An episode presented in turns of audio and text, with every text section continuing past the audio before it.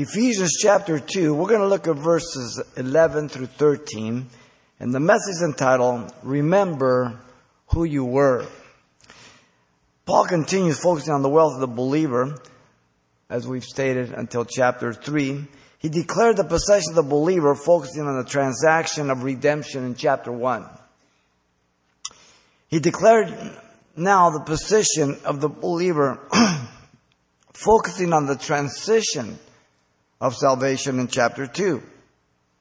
The process of salvation, chapter 2, verse 1 through 10. 1 through 3, his old life. 4 through 10, the new life. The product of salvation is given in verse 11 to 22. 11 to 18, his old citizenship. 19 to 22, his new citizenship. It's laid out for us here. Now, chapter 2 gives us a beautiful picture of man's reconciliation to God as well as man. Our new position in Christ, alive in the heavenlies, uh, is given again, verse 1 through 10. In our new relationship in Christ, a new man on earth, in chapter 2, verse 11 down to 22. Paul the Apostle has shared with the Ephesians that they were dead in trespasses and sins, following Satan, the world system, living out their sinful lives as children of wrath being disobedient in chapter 2, verse 1 through 3. But God had made them alive together with Christ through grace and faith, saving them, having nothing to boast about in chapter 2, verse 4 through 9. And that they also were God's handiwork or workmanship created in Christ Jesus for good works that were prepared beforehand, that they might walk in them in chapter 2, verse 10. In view of the new relationship of the Gentiles to God, Paul now asks them to never forget their natural position as Gentiles by remembering three things in verse 11 to 13. Let me read here. He says, Therefore remember that you, once Gentiles in the flesh, who are called uncircumcision by what is called the circumcision made in the flesh by hands, that at that time you were without Christ, being aliens from the commonwealth of Israel and strangers from the covenant of promise, having no hope without God in the world. But now, in Christ Jesus, you who once were far off have been brought near by the blood of Christ. This new relationship of the Gentiles to God. Paul asks them to never forget their natural position as Gentiles by remembering three things. Here they are. First, remember the Jews looked down on you Gentiles, verse 11. Second, remember the pitiful lost condition of you Gentiles, verse 12. Thirdly, remember your new position as Gentiles, verse 13. We'll go one by one. First, we have the fact to remember the Jews looked down on the Gentiles. The apostle Paul notice told them to remember the goodness of God in saving them. That's what he's pointing out. But to realize how good we have it, sometimes we have to see how bad we had it. You know what I mean? the words, therefore remember that you. Paul drew some conclusions from the preceding section here. The word therefore, as you know, can be translated in different ways because of this, on account of this, or in view of the facts. So it looks back to chapter 2, verse 1 all the way to 10. Paul told them to remember key truths for their life in Christ, key issues. Paul is using the word remember, and it means to be mindful or to recall to one's mind. He's not asking these Galatians or these Gentiles to remember sins of their past life, particular ones. That's not what he's asking. That would be condemnation and grievous to their lives. There is no condemnation those that are in Christ Jesus who walk not according to the flesh, but according to the Spirit in Romans 8 1. Paul wanted these Gentiles to remember the things God had done for them by saving them it's a present imperative. That God, in verse 1 of chapter 2, had made them alive who were dead in trespasses and sins. So he's asking them to look back. Look where you are now. Look where you were. In verse 2, that they had walked according to the course of the world, the prince of the power of the air, the spirit that now works in the sons of disobedience. And they were to look at where they are now and where they were. In verse 3, that both Jew and Gentile once conducted themselves in the lust of their flesh, fulfilling the desire of the flesh, not the mind, and were by nature children of wrath as others, reflecting where they were now to where they were. All these things help us to appreciate, to walk humble, to be joyous. Verse 4 and 5 that God, who is rich in mercy because of his great love with which he loved both Jew and Gentile, even when they were dead in trespass, made them alive together with Christ. By grace they had been saved.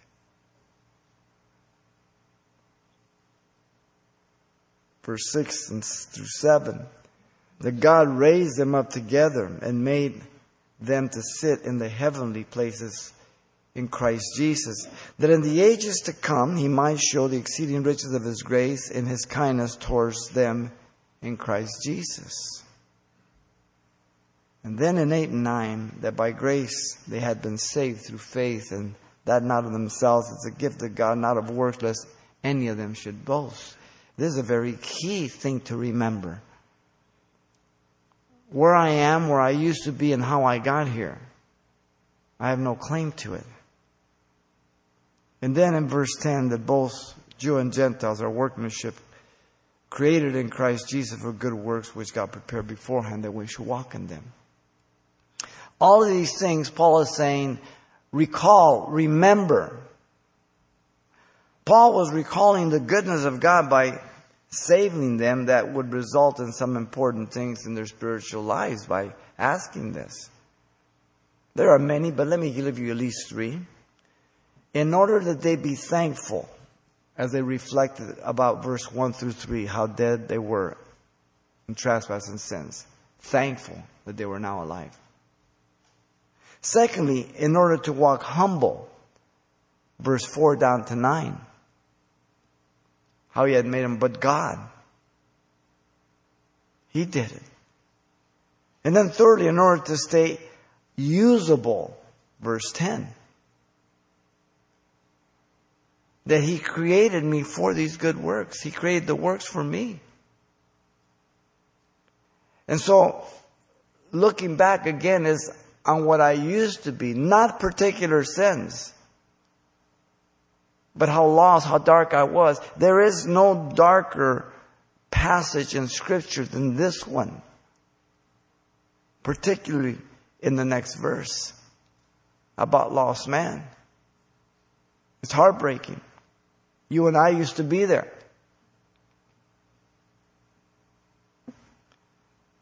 This would bring peace and joy to their lives as they remembered these things and realized what they were and what they were doing.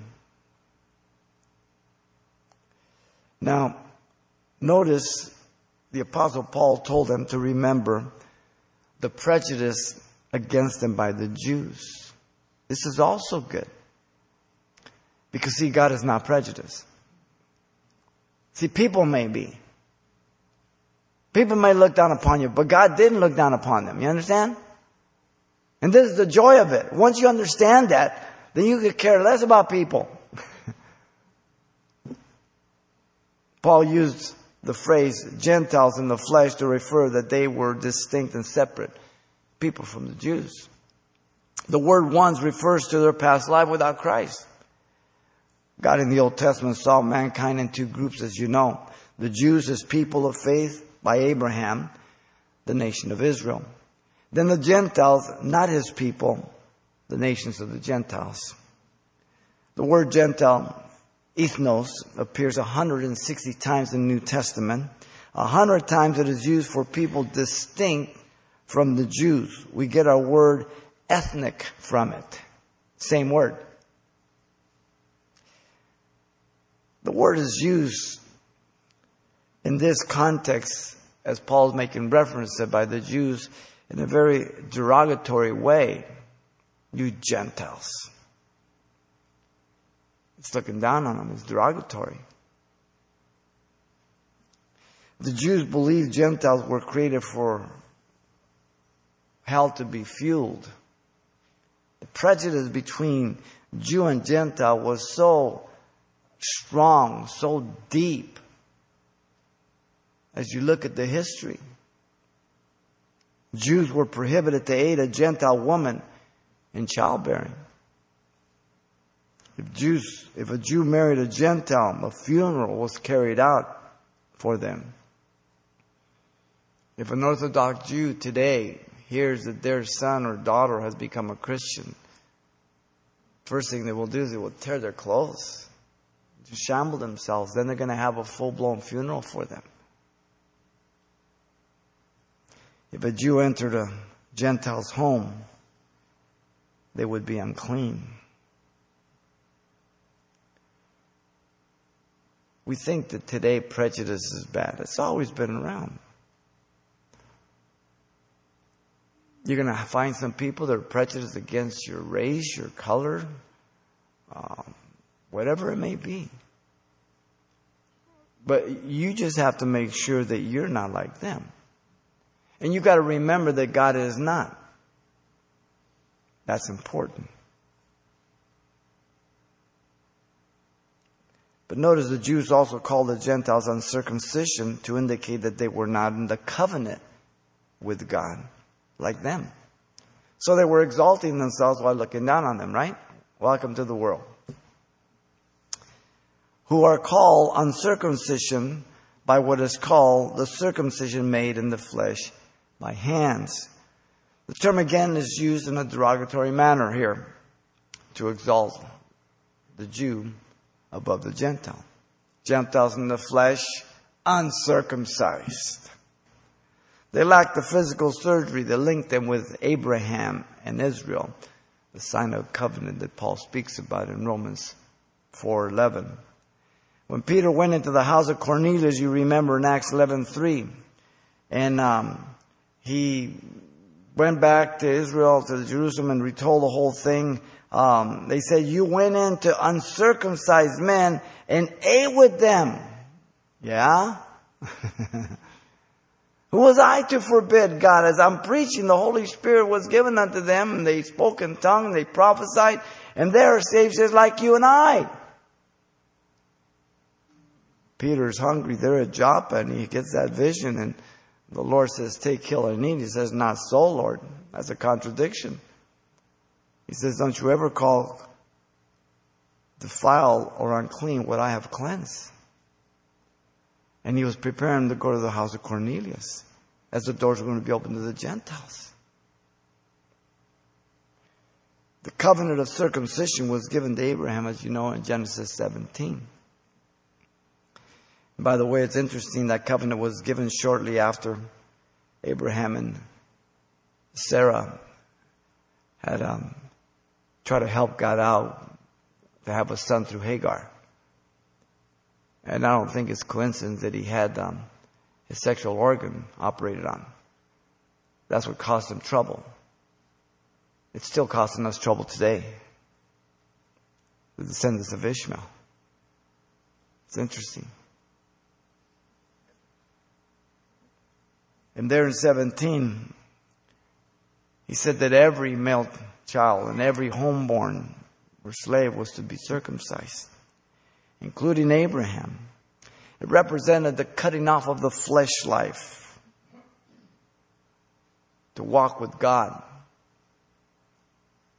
The flesh life will only produce sin in your life and bring trouble to your lives, all of us. The Jews that we're looking down on the uncircumcised here are called the circumcision made in flesh by hands. So it, it's a ritual that is done by another person, by physical hands. This phrase exposed their self-righteousness and lost condition, though born Jews into the covenant. While they were looking down on the Gentiles, Paul is causing the Gentiles to remember while they were looking down on you, they were no nearer to God than, than you, even though they had the covenant and the promises because they were self-righteous and misrepresented the covenant. Wow. They had gone through the physical operation of um, cutting away the flesh, but they were still dependent solely on the ritual now without living for God. And so it was irrelevant. What God was really interested was the circumcision of the heart in Deuteronomy 10:16, Jeremiah 4:4, and many other passages. Uh, the prophets cry, don't rent your clothes, rent your heart.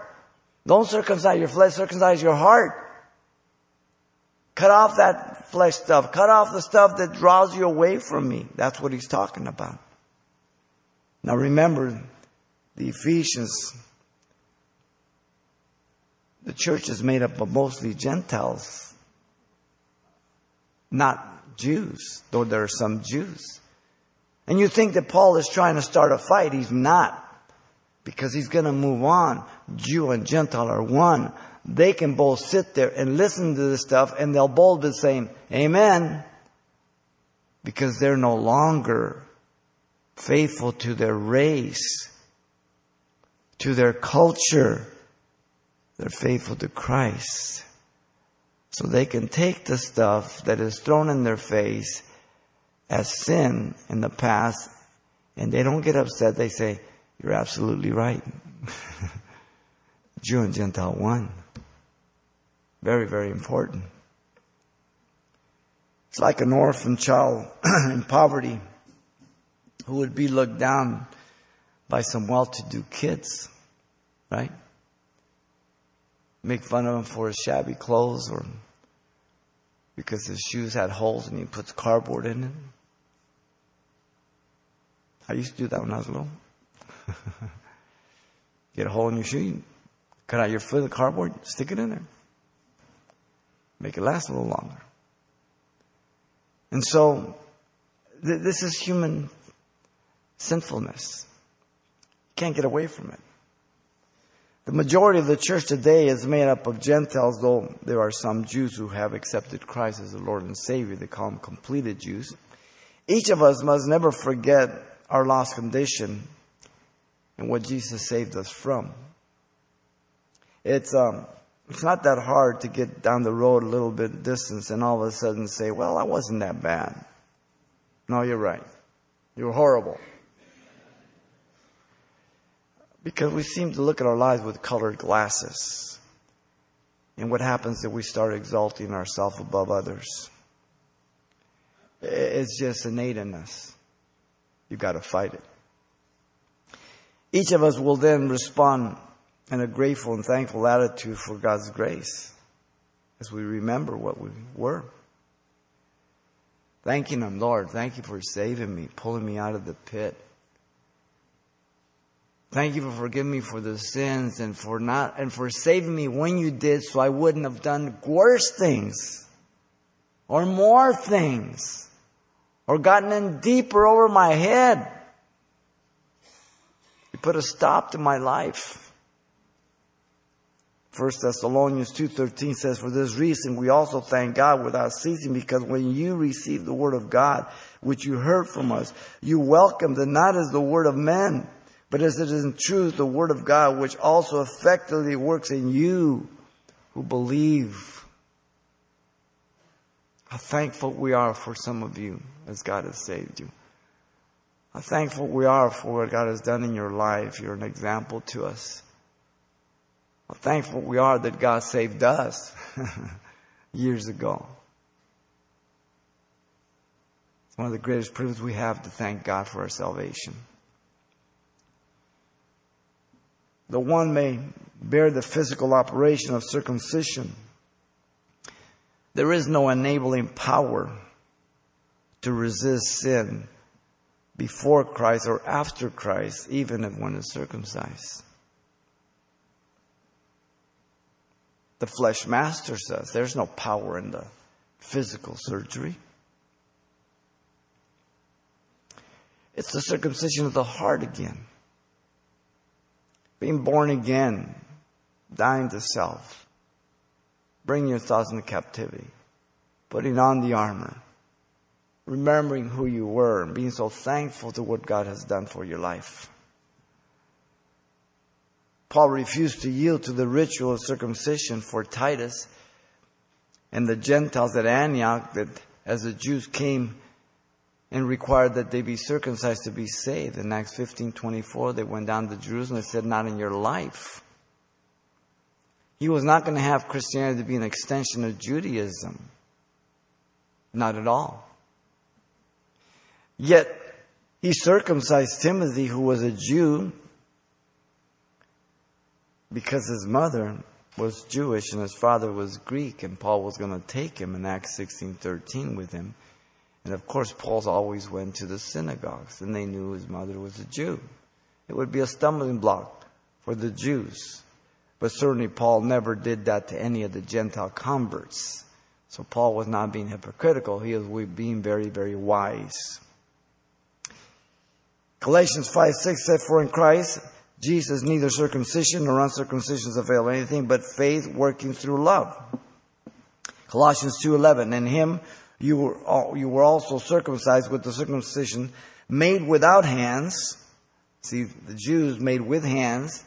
We the believer, most of us Gentiles, without hands. Um, by putting off the body of the sins of the flesh by the circumcision of Christ. He warned the Philippians in chapter 2, verse, chapter 3, verse 2 and 3. He says, Beware of dogs, beware of evil workers, beware of the mutilation. He's talking about the Jewish uh, uh, religious men. For we are the circumcision who worships God in spirit, rejoicing in Christ Jesus, and have no confidence in the flesh. These men were grasping on the ritual. I'm a Jew. I'm born a Jew. I'm born into the covenant. I've been circumcised. I've been dedicated. I've done this. I've done that. All of that means nothing. Paul says it's a pile of manure for the righteousness and excellence of Jesus Christ. So remember the Jews look down on you Gentiles, Paul says, because you'll be so grateful to God that He does not. That's good. Secondly, in verse 12, it says, Remember the pitiful lost condition of you Gentiles. The Apostle Paul told them to remember they had been Christless, that at that time you were without Christ. Paul continued to indicate that he's speaking about the time prior to their conversion by the phrase, at that time. The word time, kairos, indicates a very specific period or season when they were without Christ. Confirming their Gentile in the flesh status and the decision of circumcision against them in a very derogatory way. So this was where they were at. They, they were looked down upon by man and had nowhere in any way, shape, or form any relationship with Christ. Paul is referring to Christ, Christus, the Messiah, the anointed of God. Um, Jesus was God, but he was also man. 100% God, 100% man, yet without sin. And Paul is stating they were without him. It, it meant they were cut off from God.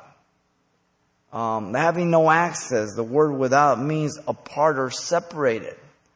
Um, we might use the word segregated in a way. They were put off to the side. They had no access. But the Jews looked down on the Gentiles and self-righteous, God had them separated because God is holy and they were in sin. So God's separation is because of His holiness, not because He looks down on you or anybody else. Until sin is dealt with, every person is separated from Christ. It's very important to understand that. The Gentiles had no connection to God. not having Christ, and the Gentiles were engulfed in absolute darkness regarding God or the things of God. Notice the apostle Paul also told them to remember they had been stateless, being aliens from the commonwealth of Israel. Uh, Paul told the Gentiles they were aliens having no access as Israel. Israel had a priesthood. Israel had sacrifice. Israel could, could have a go between them, but, but not the Gentiles. The word alien means to shut out uh, or exclude from a person's fellowship. The same one in chapter 4 later on, verse 18, um, it reads, um, uh, having their understanding uh, darkened, being alienated from the life of God because of the ignorance that is in them, because of the blindness of their heart. Alienated from the life of God, that goes hand in hand, not being connected to Christ. Paul told the Gentiles the right to have a high privilege of the, na- of, of the nation of Israel being excluded from many other things. The Gentiles didn't have that.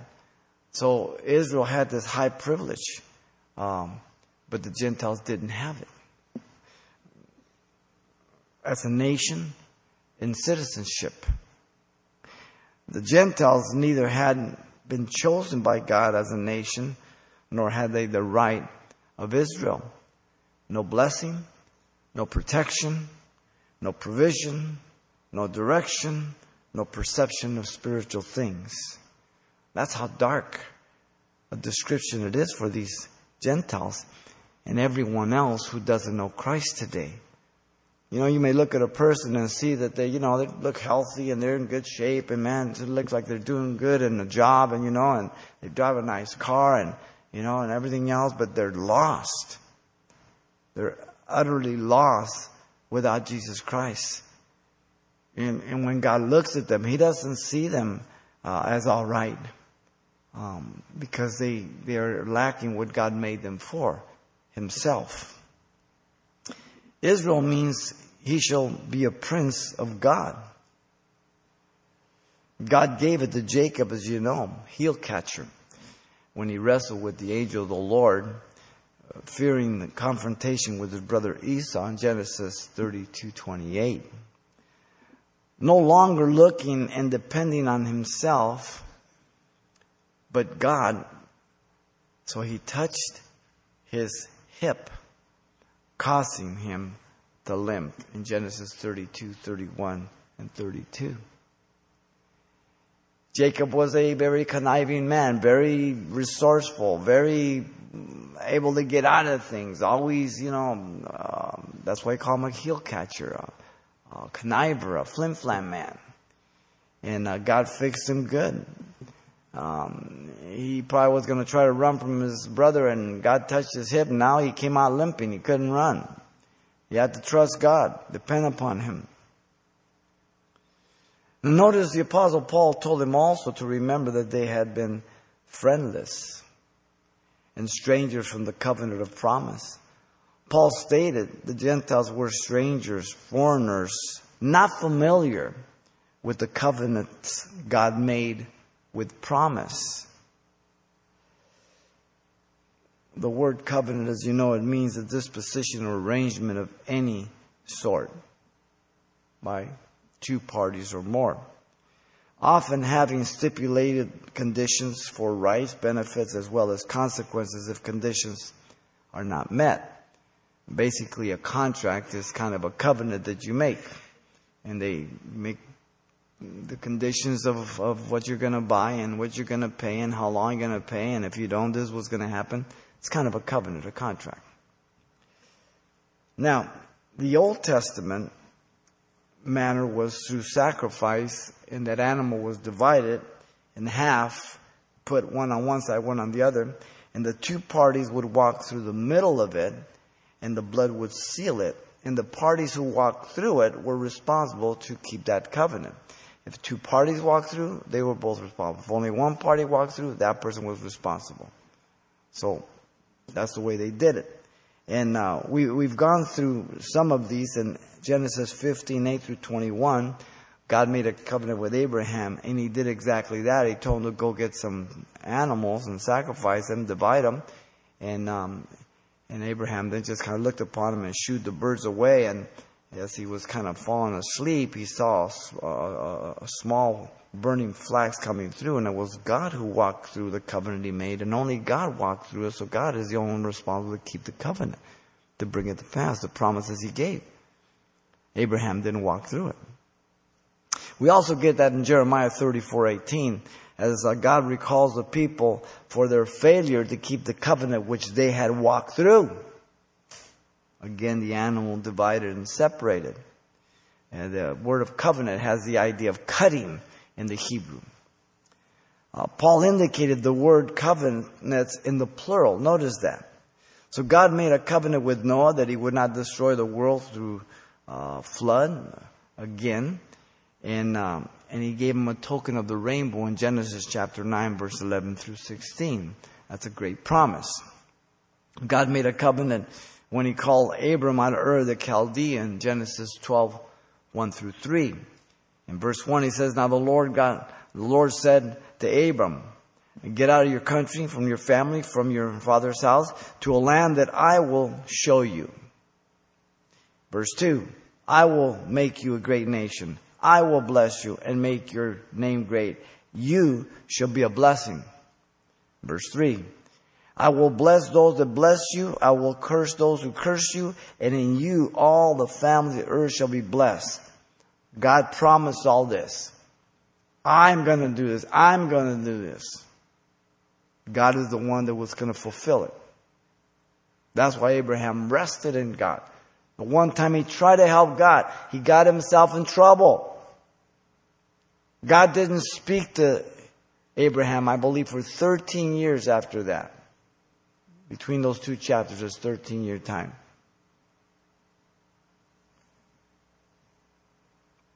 God continued to expand and enlarge the covenants to Abraham, as you know, confirming it to Isaac and Jacob.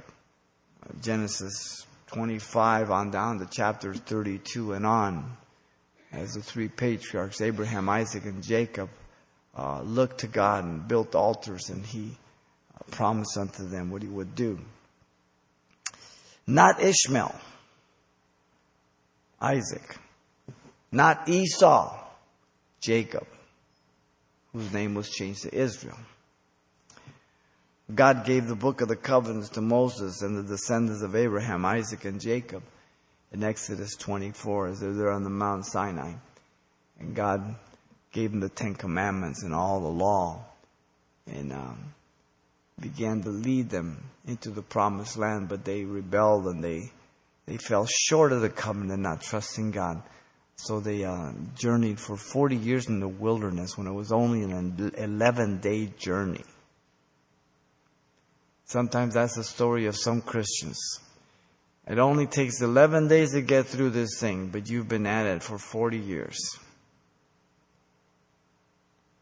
And um, the wilderness is not fun. The wilderness is a very lonely place, very hot, very dangerous. Then notice Paul the Apostle told them to remember they had been hopeless. Having no hope. Wow. Is he trying to depress them? no. He's trying to build them up. He's trying to exude from them an appreciation and a love for God of being so overjoyed for all that God has done for them. Paul uses the word hope, which means confident expectation. This does not mean the Gentiles had no ex- ex- expectations of the future as they lived and planned, because everyone does. Even those who don't know God or anything else, they have plans, they have uh, hopes of the future, and they work towards them. And there are many people that move through life with plans and hopes and dreams and often accomplish them, but these only serve them here and now, not once you take your last breath. So, the priority of the believer is that I'm going to be in heaven one day. And that I focus on that and that I make my decisions based on earth, based on where I'm going to spend eternity. And not simply put all my eggs in one basket here and think that, well, I'll, take care of it later. And uh, that's always a, a big mistake. Paul is referring to the more valuable hope, the spiritual one here. They didn't have it. The context is dealing with salvation on earth with a sure hope of spending eternity with God. Remember, you didn't have what you have right now. If you had in the past as a Gentile, uncircumcised, what you have now as a Gentile in Christ, you wouldn't have had to be saved. Simple. They, as Gentiles, had no hope in view of all that had been said about their pitiful condition in the world. Very dark. And then Paul, the apostle, told them to remember they had been godless and without God in the world. Paul reminded the Gentiles about the total ignorance that they had about God. Literally saying they had no real knowledge of God. See, a lot of people think they know about God, but if what they know about God is not what the Bible says about God, then what they believe they know about God is really not true about God. So a lot of people are functioning under misinformation, wrong information, partial information about God. Many of these Gentiles were religious. If you, in your prior life, if you were raised as the average American was 50, 40, 50 years ago, there was religion as part of the family. Doesn't mean that you were holy. It just meant that you had some form of belief, and that's just the way it was. Now the rule is everybody's an atheist, agnostic, or think that they fell off a tree or pollywog or something. But um, there was a time when people had brains. Um, they served many gods. Many of the gods were fertility gods. Um, as I look to our culture, and I look at all the stuff that's going on in our culture, we're going back to backwards to not to be refined, but to be more rustic, more uh, um, barbaric in many different ways. Um, there's no refinement. There's no desire to be polished. There's no desire to uh, get educated. It's, it's just you know, um, you know these they sell hamburgers with a beautiful girl there grabbing a big um, mac or whatever, you know, and she just bites into that baby and she's just all over ketchup and everything else, and she's supposed to be sexy or something, you know. But um, I guess that's where people are at today. Um, call her a babe. In my day, they call her a pig. But you know, um, different world we live in. Paul told the Gentiles that their life practices were distortions, corruptions of the true and living God in the world. True knowledge of God comes from His revelation through the Scriptures, nowhere, no place else. 1 Timothy 3, 16 and 17 and 2 Peter 1, 19 through 21. Uh, expired from God, all Scripture. Um, inerrant, infallible. The men of old didn't speak as they were moved by their own impulse or origin, but as the Holy Spirit carried them. So that what you possess is God, an inerrant, infallible word, that you receive it as the word of God, not the words of men, even as the Thessalonians declared. The revelation of God comes through Jesus Christ only. John 1.18 says, No one has revealed or seen the Father except Jesus Christ. He reveals the Father. Jesus is the one who brings us to the Father, John 14:6, no one else. He's that mediator. He's the one that's being mentioned all over in this book of Ephesians. In Christ, by Christ, through Christ, in Christ, whom Christ, all this. It's all Christ. The Gentiles were like a man without a passport, unable to enter the USA. If you don't have a passport, you can't enter in. Well, used to be. Again, I have to be careful with the illustrations anymore because things are changing.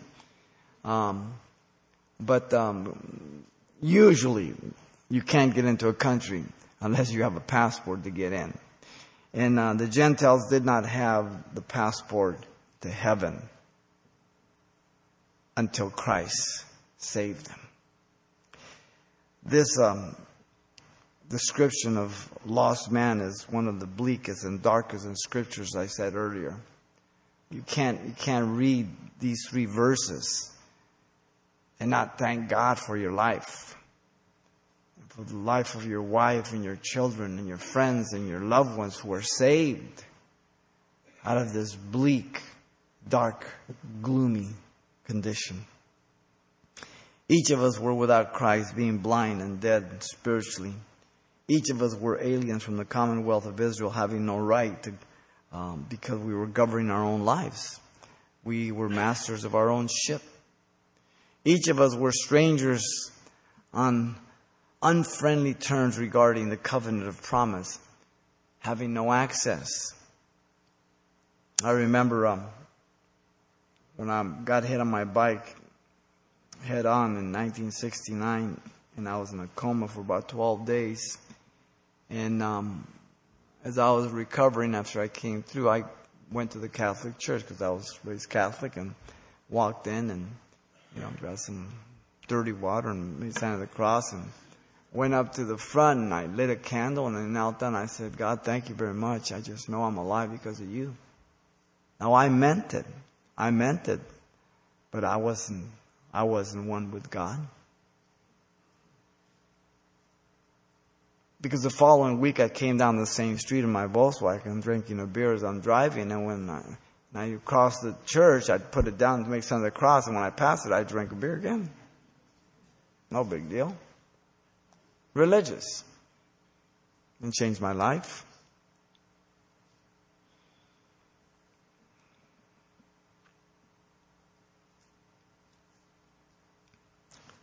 Each of us were without hope, serving our flesh, believing we would um, fare well in the ultimate judgment. I'm not that bad. I'm not bad as John. And, and we really believe that, yeah, but I think if I balance it out, I, I've done some good stuff.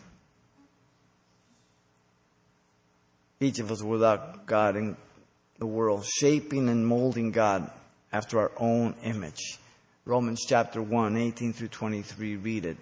When they knew God, they didn't want to glorify Him as God, but they changed the image of uh, uh, they shaped them in birds and four footed beasts and changed the natural use of the woman, the man, and corrupting the creation of God. Corrupting God Himself by corrupting the creation. If I don't serve and acknowledge the creation of God as He has designed it, I am actually corrupting God. Because He's the creator of all. So I, I, mold and shape the God after me. I have eyes, so I get a little God and I put eyes on him and I put ears on him and hands and little feet and, and you know, I put him up on an altar and then there's an earthquake and he falls and breaks his neck and I gotta get some crazy glue and fix him up. Well, if he's God, then he should be taking care of me. Why am I gluing them together? So the psalmist in Psalm 115, fourth ray says, they have eyes they can't see, they have hands they can't handle, they have feet they can't walk, and those that worship them become just like them, insensate, blind, deaf, and paralyzed regarding the things of God. Idolatry is big. The Catholic Church pushes idolatry to the max. The Catholic Church is strong right now coming back, pleading to the wayward Protestants to come back to the Mother Church with uh, with Colson going back to Catholic Church after being born again, that began the big merger with the Catholic Church with many Protestants, liberal Protestants. And so, again, we just corrupted the things of God. The transformation of lost man can only come by repentance through Jesus Christ. Christ is said to be our living hope in 1 Peter 1 3. Christ is our hope in spite of death in 1 Thessalonians 4.13. Christ is the hope of glory in Colossians 1.27. It's Him and Him alone. So remember the pitiful lost condition of you Gentiles. What will that do? It will cause me to just thank God. It'll cause me to so value my life. Thirdly, he says, remember your new position as Gentiles. He brings them home. the Apostle Paul reminded the Gentiles of their blessed transition. But now in Christ Jesus, you who once were far off. Paul pointed out the sharp contrast by the word but. They were once Gentiles in the flesh, as verse 11 said. They were once called by the Jews uncircumcision, uh, who were um, by the uncircumcision by the circumcision, verse 11 also. And they were without Christ, being aliens from the commonwealth of Israel and strangers from the covenant of promise, having no hope without Christ in the world, verse 12. So Paul pointed out the change of time of their life. The word now indicates the present in contrast to the past. So he's taking them back. Look. Look how far he's brought you. Now look where you're at. Look at the place you're at. Look at the safety. Look at the blessing. Look at the high privilege. Look at the knowledge, the wisdom, the light, the friends, the relationships, the ability to appreciate the world.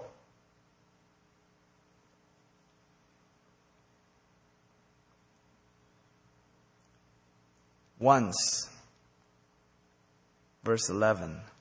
At that time, verse 12. In verse 13, now. he wants them to live in the present but to never forget about the past. Now, if you understand what Paul is saying, you know he's not talking about focusing on sin or living in the past, but to be so aware of how much God has done for our lives. The difference was brought about in Christ Jesus, reminding them again, you who were once afar off. It means at a distance, at a great way once again. You is emphatic, having no contact or relationship with God. And so the Apostle Paul reminded the Gentiles of the marvelous token of their propitiation.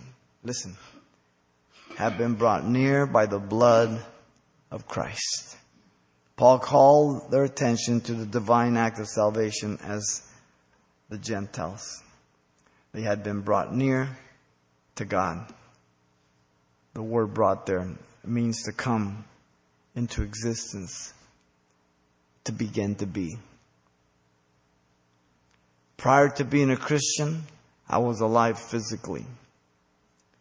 I talked, I laughed, I went places but I was dead in the eyes of God. Absolutely dead to the truth of God and to the life of God. The contrast cannot be missed, the far off brought near. All by the grace of God through faith, Ephesians 2, 8, and 9. They had been changed radically. They went from darkness to light, from sinners to saints, from lost to found, from being dead to being alive. No longer strangers and foreigners, but fellow citizens with the saints and members of the household of God. Verse 19 says, same word for strangers, but now in the positive. Paul called their attention to the divine blood that made it all possible, the blood of Christ conceived by the Holy Spirit and born of a virgin, yet without sin.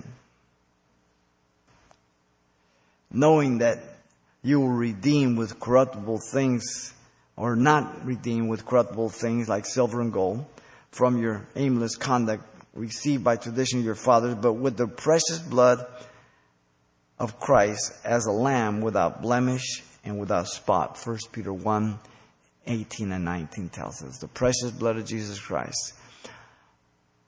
The Lamb of God which takes away the sins of the world, John the Baptist pointed to, Jesus Christ in John 129.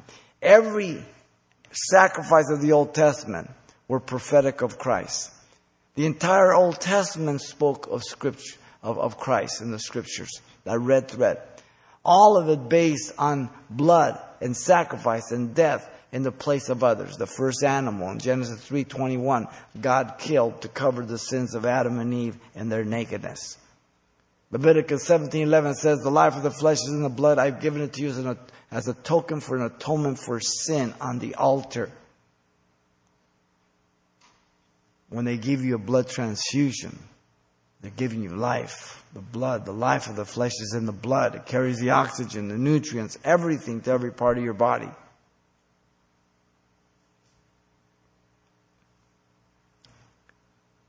Paul opened up the letter in chapter 1, verse 7, like this In him, Jesus, we have redemption through his blood, the forgiveness of sins according to the riches of his grace. Wow.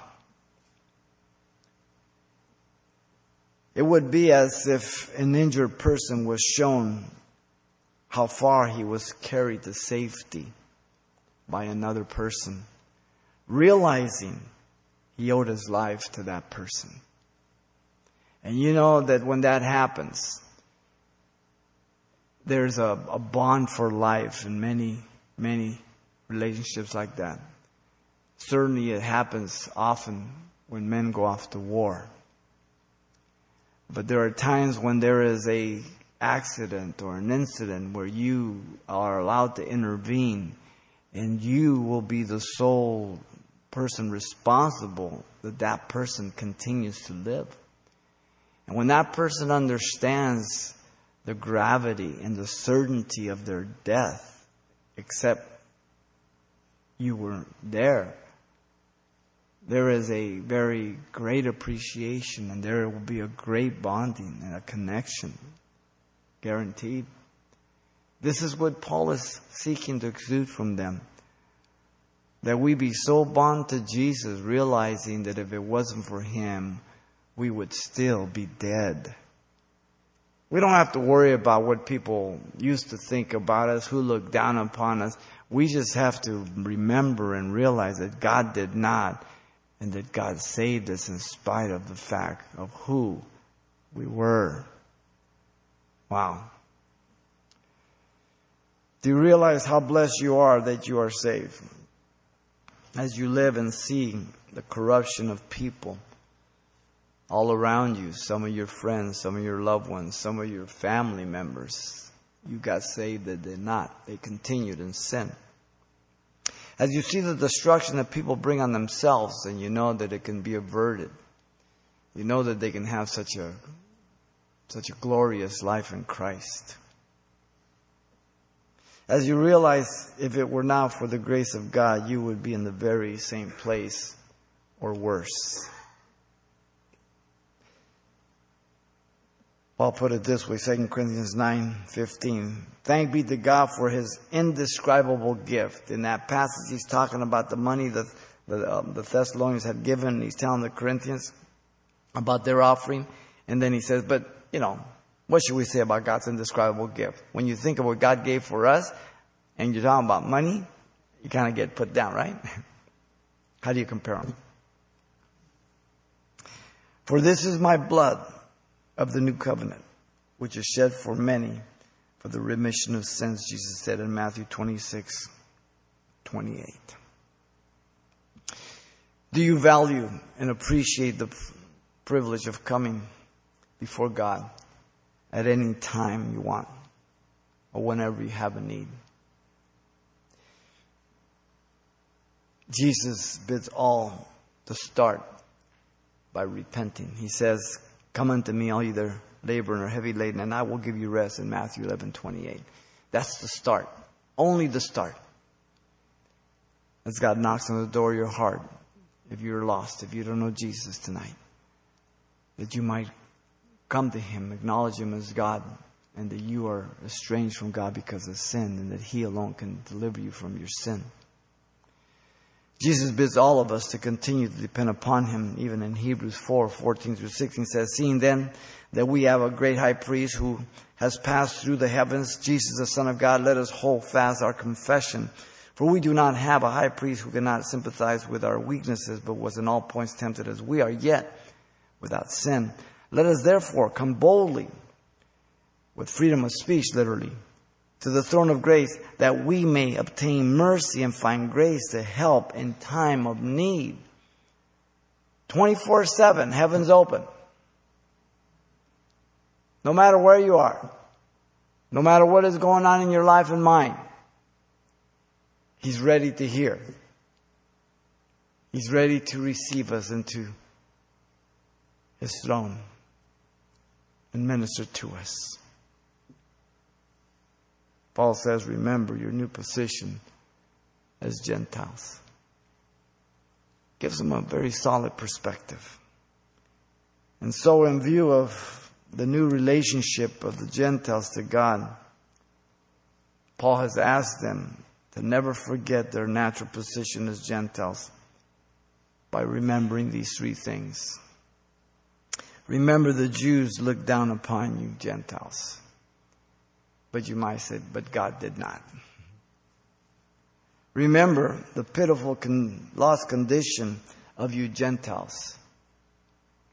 And remember your new position as Gentiles. And so, as you drive home tonight and you reflect on where God brought you from, how long you've been walking, how far He's brought you, that should just make your day. if that doesn't make your day, nothing will. Father, thank you for your goodness and your love. We thank you for tonight, for your word. And Lord, we do pray you continue to teach us and to press us towards the mark. Lord, we thank you for everyone present. We pray that you would speak to their hearts. If there's anyone here who doesn't know you, Lord, that you would uh, knock on the door of their heart, they would open their heart to you and call on your name. As you're praying, if you're here tonight, if you don't know Jesus Christ as your Lord and Savior, then God has brought you here to be saved. Maybe you're over the internet. If you believe that Jesus, God who became man, died for your sins and rose from the dead, then God says you can call upon Him to forgive you and He will change your lives.